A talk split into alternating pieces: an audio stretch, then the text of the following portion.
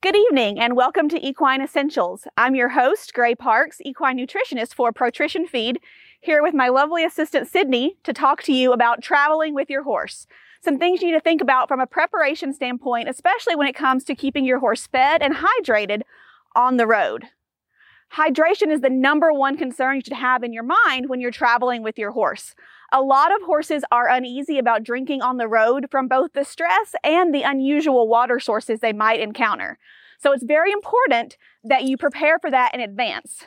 If you have a very laid back horse, like this one usually is, then you probably are fine to just bring a bucket from home that your horse is used to drinking out of.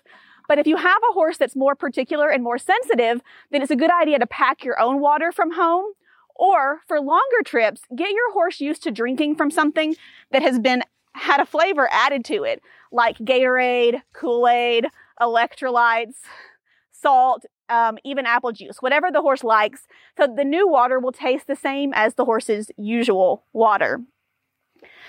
Another handy hydration tool I like to use when traveling is a product our partner Purina makes called Replenimash. This is a beet pulp product that you can soak to help your horse stay hydrated while traveling.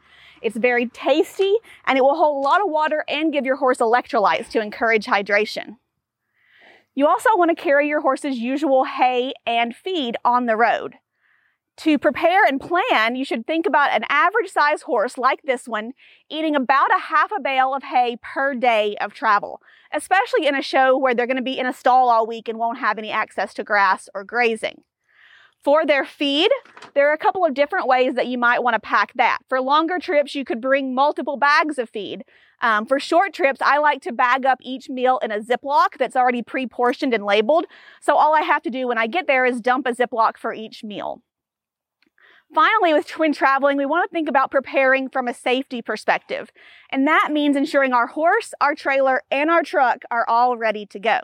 Right?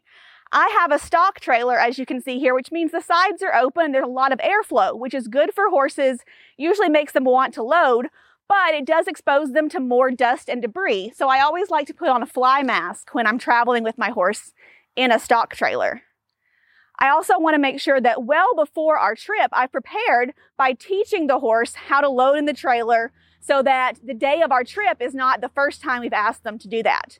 This horse travels all the time, so ah. hopefully she won't make a liar out of me tonight, and she'll demonstrate how a relaxed and happy horse loads onto a trailer they're accustomed to. For safety's sake, when I travel and load alone, I never want to go in and tie the horse before I've shut the door. So in this case, I'm going to demonstrate how Sydney and I usually travel alone, which means that I send her onto the trailer and then turn her around and shut the door.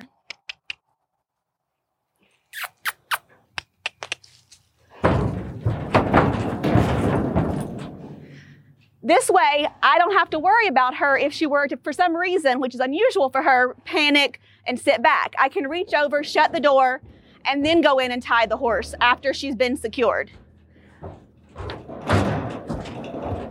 Similarly, when unloading, I want to make sure the pony is untied before I open the door and let her out of the trailer. Now, if I did have someone with me, then I could walk into the trailer with her and load her that way. But most of the time, she and I are doing this solo. So we usually just do it on our own.